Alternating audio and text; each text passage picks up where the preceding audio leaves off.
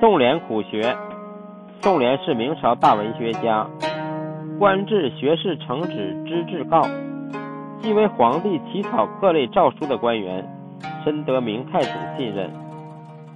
他在给同乡青年人马君泽临别赠言中谈到年轻时求学的艰难情况，有一段是这样说的：“我小时候就喜欢学习，可是家中贫困。”无法买到自己想看的书，因此往往向藏书的人家借阅，有时亲手招录，计算着规定的日子按时归还。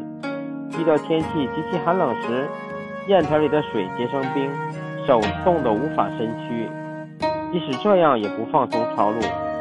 一旦抄录完毕，就奔着把书送还给主人，不敢稍微超过约定的期限。